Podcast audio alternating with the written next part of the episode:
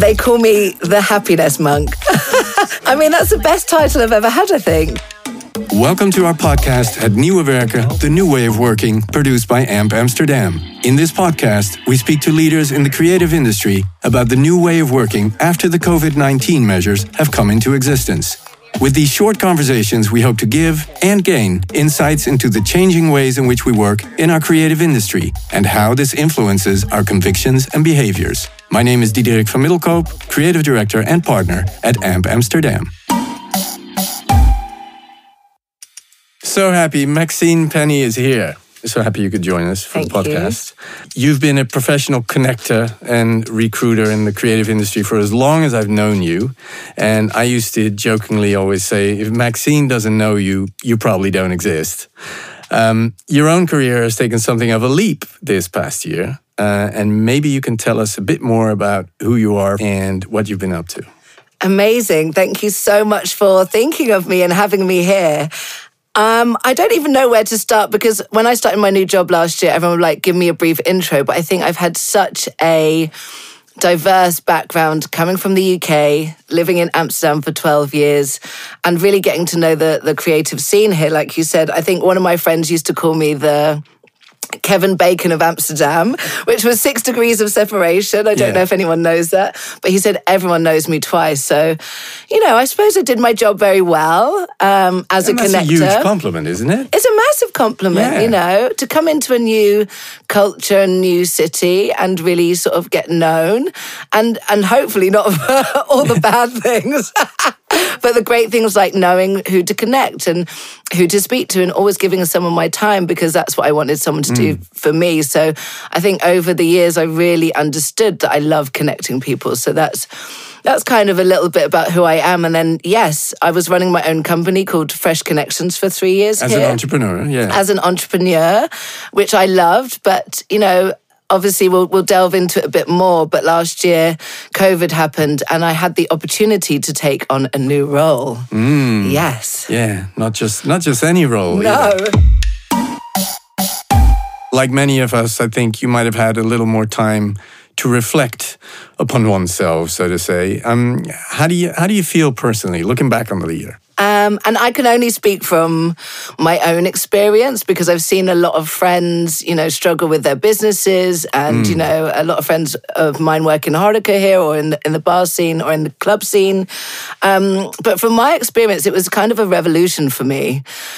I actually had the opportunity to stop get off this hamster wheel, mm. think what my priorities are. Um, and that was really special for me. And, and not saying it hasn't been without its struggles, I actually had or went through or I'm going through some uh, mental health, you know, mm. you know, things where you're at home alone yeah. you start to think about where's your life going? and and you know who who is important to you and work and what's your purpose. Um, and there's nothing to be ashamed of that. And i think my journey on instagram you know or, or with my friends has really been about sharing that. And i had you know my own radio show and talking to you know people and then them making videos especially about diversity and inclusion especially about black lives matter last year. Yeah um, you know, people coming to me and saying, oh, I didn't think about that before.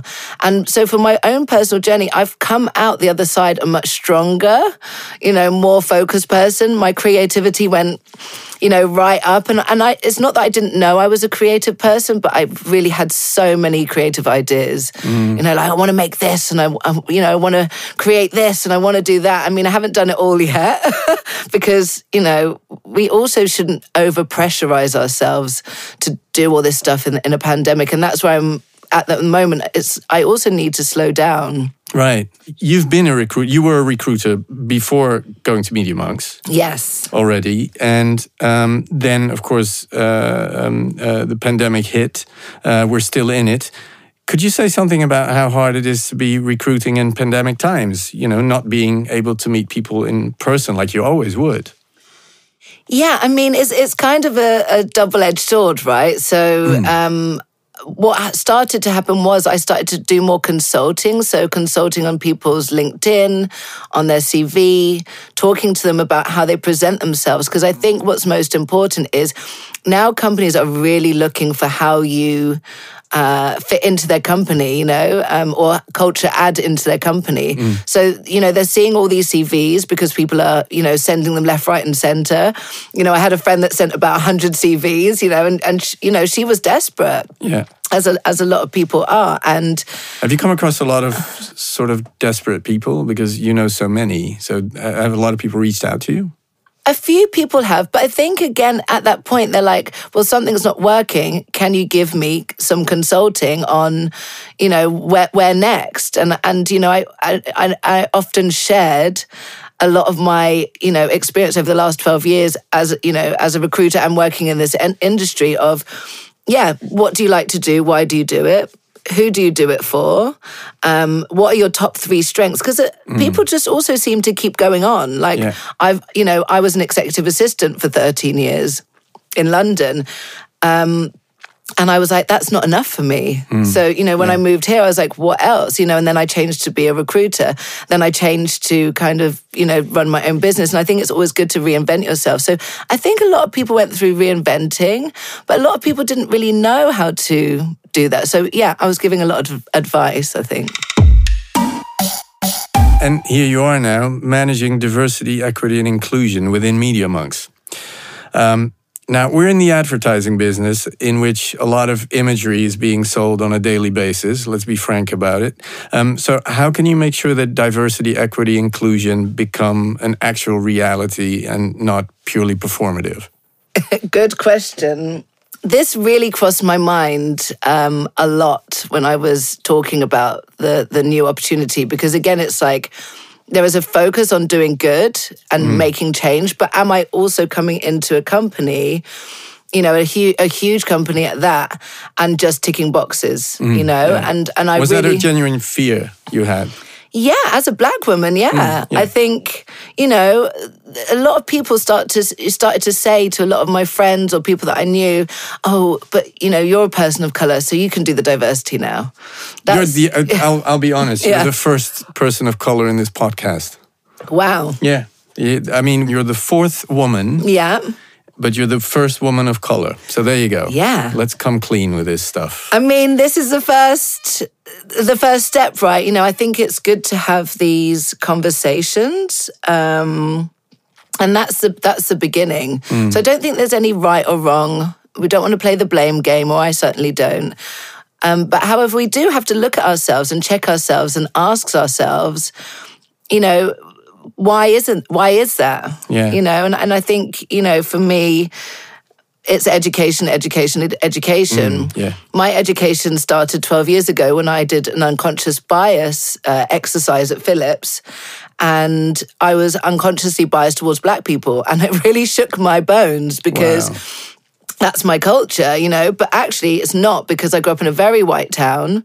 You know, my mum was very, my mum's black, my dad's white. My mum was very focused on getting an education and the right education. So what she did is rejected our community. So Yeah. when I moved into London, everyone was like, are you black or are you white? I didn't understand that question. And I was like, you know, I was thrown into this kind of new way of uh, identifying myself that I never had. I was always just Maxine. Was that the first first time you yourself went into that type of exercise? Yeah.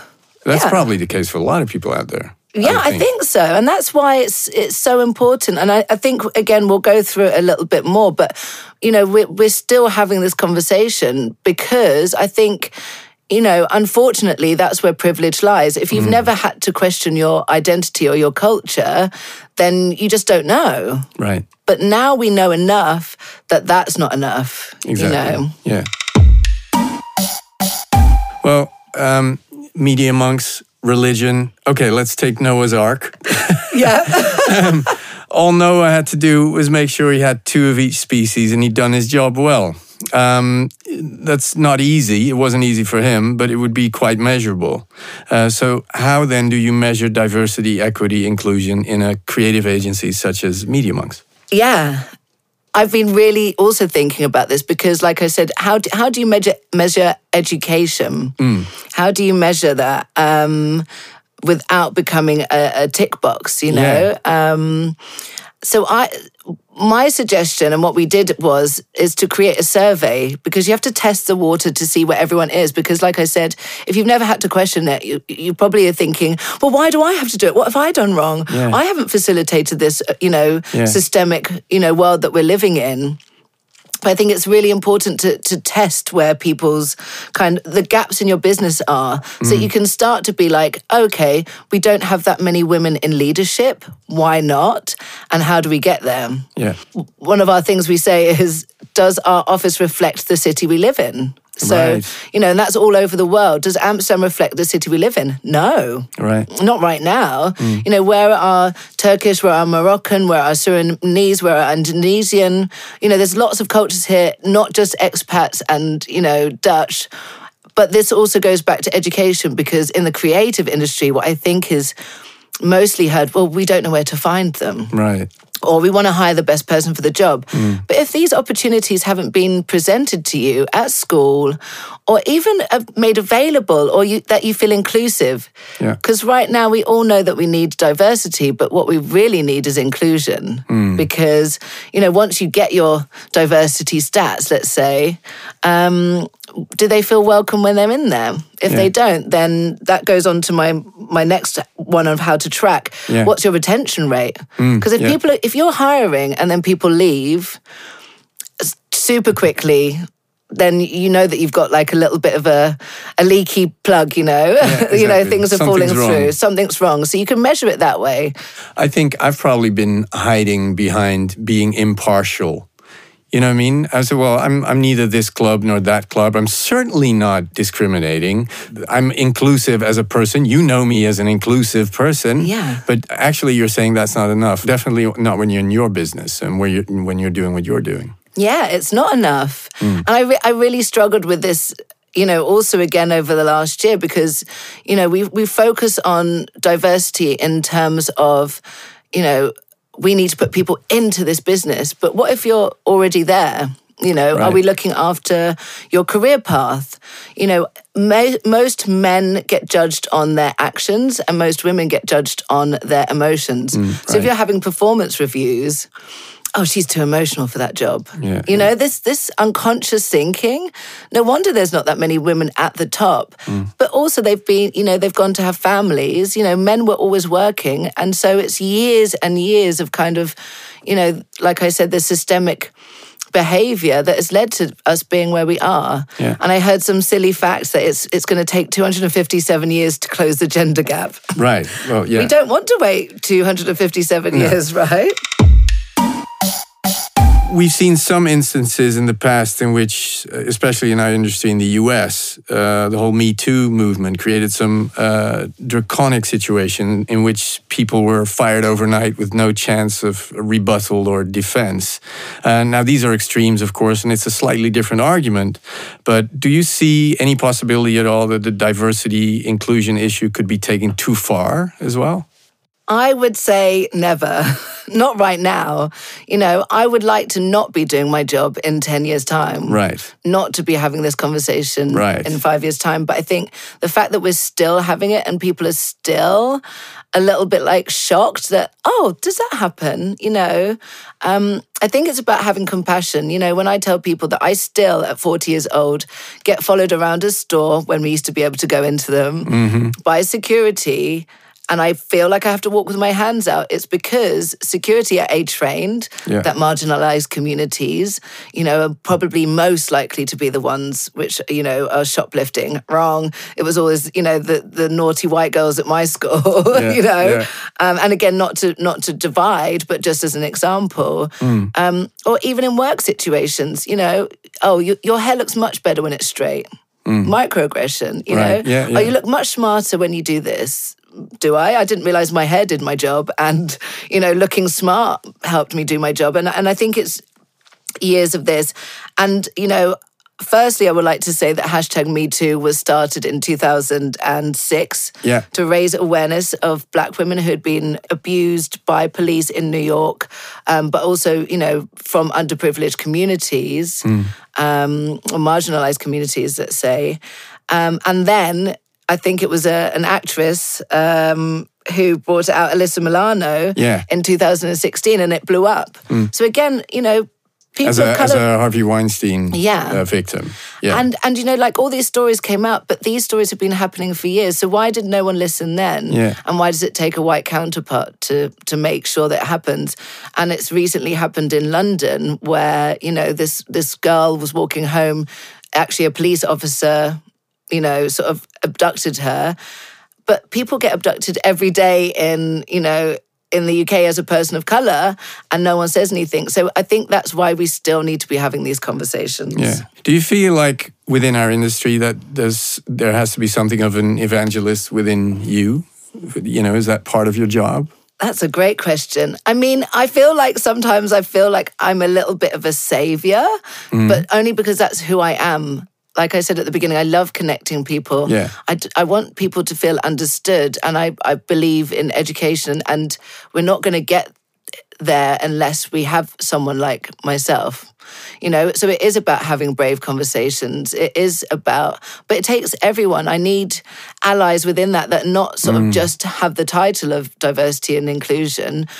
It's, it could be, you know, that creative director, or it could be, you know, the the finance manager.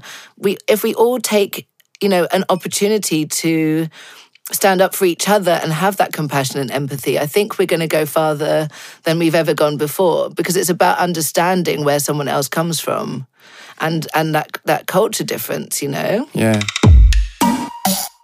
That is one difficulty of starting a job during a pandemic. You know, Yeah. I got sent a, a, you know a computer to my home. Um, I've sat at my home since November last year, and I haven't got to meet anyone in person. So some of these conversations, it could be done in person. Yeah. You know, and it doesn't have to be so dramatic. Let's say, like you were you were asking, but now it's like, excuse me, everything is you know, and yeah, everything is so heavy. Mm. You know, we're, we're in isolation. I can't wait to get back into kind of the office.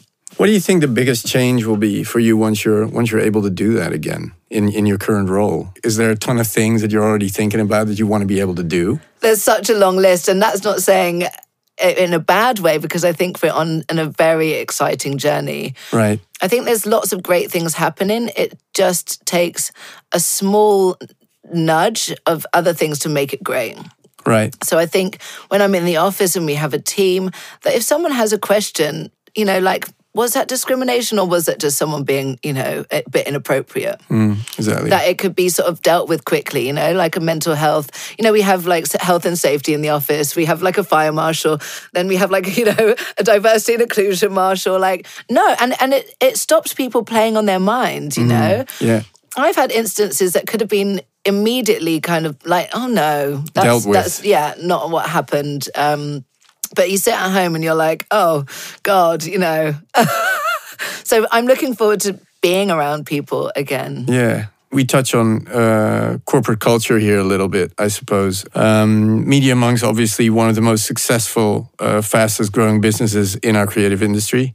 A huge success. Previous guests on the podcast series uh, pointed out that for a growing and changing organization, preserving their company culture is one of the hardest things to do, and especially in pandemic times when we're also separated from each other.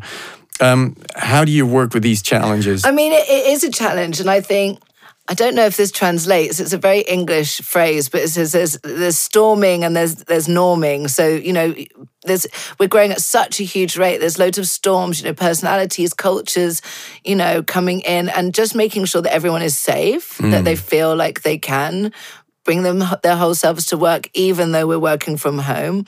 I think is a is a huge task. You know. Um, we had like bingo the other day and you know like all these small things to try and like keep people you know the culture alive but that's that's hard one on one you know to keep on building these relationships. So again i think going back into the office really helps but again having that curiosity and compassion i think as leaders um, is really important that you know not everyone is going to feel great every day. You know, as, is self motivated to get up at you know eight or eight thirty and work till seven every day, or maybe overwork. You know, we don't want that either. Right. You know, you know, people with families or single parents or, you know, even being a single person on your own, it's it's really difficult to to sort of be in those those four walls. But I think, you know, we spend most of our life at work that we should be able to have that compassion and respect for each other. Um, I want to ask a little bit about music simply because, Yes. you know, we are who we are. We're Amp Amsterdam and we love music. I know you love music and I've seen you rocking out to Cardi B. Yeah. And so, what role does music play in your life? I mean, music plays a huge role in my life. And I think, like, even in the mornings where I'm really having a tough morning to get up and motivate myself, I'll probably put, you know, a song on, maybe Cardi B. and dance around to it and and it just brings me a lot of energy but i mean i ha- i have such a so basically my parents love music Yeah. and and like i said that you know i come from a mixed background. So they always played records. They always had soul on but my dad also loved rock. So it was it was quite like a mixture. And we grew up in this really small town in the UK which was you know mainly a skater town with thrash metal and and rock music. But my mum sent me to play classical piano for 7 years when I was like 7 so I played classical piano. My sisters played violin, double bass. So we, we Was that already fairly rare in, in the small town? yeah. Right. I mean, we were called, you know, quite like snobs, you know, like, oh, you, you know, walking to school with our violin. But my mum really wanted us to have that kind of, you know, experience. So, um, yeah, it was it was amazing. Although, you know, as a child, you're always spoiled. I wanted to play jazz piano and not classical, you know, one of those things. It's- there's always something. Yeah. But when I moved to London, my friend really laughed at me. Um, one of my oldest friends, and is still a very dear friend, because she was like, rock music? No, you're in London now. And she took me and I had a real makeover, like clothes. And uh, she used to take me to these really underground, like R and B and hip hop clubs, and it was amazing. And I and I spent, you know, my early twenties really exploring that. And then I met these two crazy girls from Middlesbrough, North England, who were really into the house scene, really into the Manchester Hacienda scene, and and you know really helped me explore that. And then of course coming to Amsterdam, there was lots of festivals and techno. It was it's so it's been a complete sort of 360 journey. Fantastic. So, would you say that music has the power to transform people, to, to empower them? I think so. I mean, if we look at one thing that does bring people together, it's mm. music, right? Yeah. So you know, you can say you can say what you want, but I think it's it's one of those powerful things that that people can really fall in love with, and and and that moment. You really understand each other. You know, there's n- nothing better than looking around and someone loving the same thing, whether that's, you know, at the opera or if that's in a techno club. Um, I think it's really important. Yeah. Yeah. Um, we're March 15, I think, today. Yeah. Uh, and we're still in pandemic times. Um, Maxine, what would you say is your personal challenge, or what do you see as an opportunity in, in the times ahead of us? Um, again, it's it's kind of just to keep going, which is really difficult because, like I said, sometimes I forget we're in this pandemic, especially when I'm working.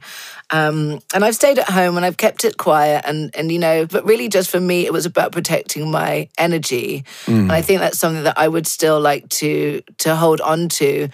Who do you give it to? Like I said, my priorities.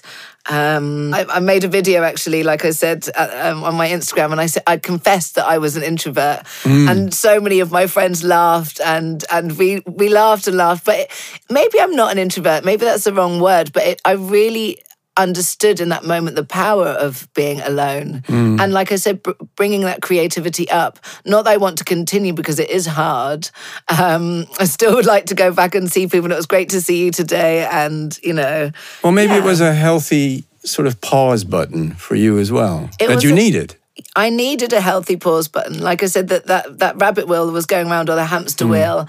And it, it, it was a, a moment of self reflection. Yeah. It's been lovely to have you here. I'm so glad you could make it, and um, and it's heartwarming to hear your compassion and your love for your new role and life in general. Uh, Maxine, thanks for being here. Thank you very much.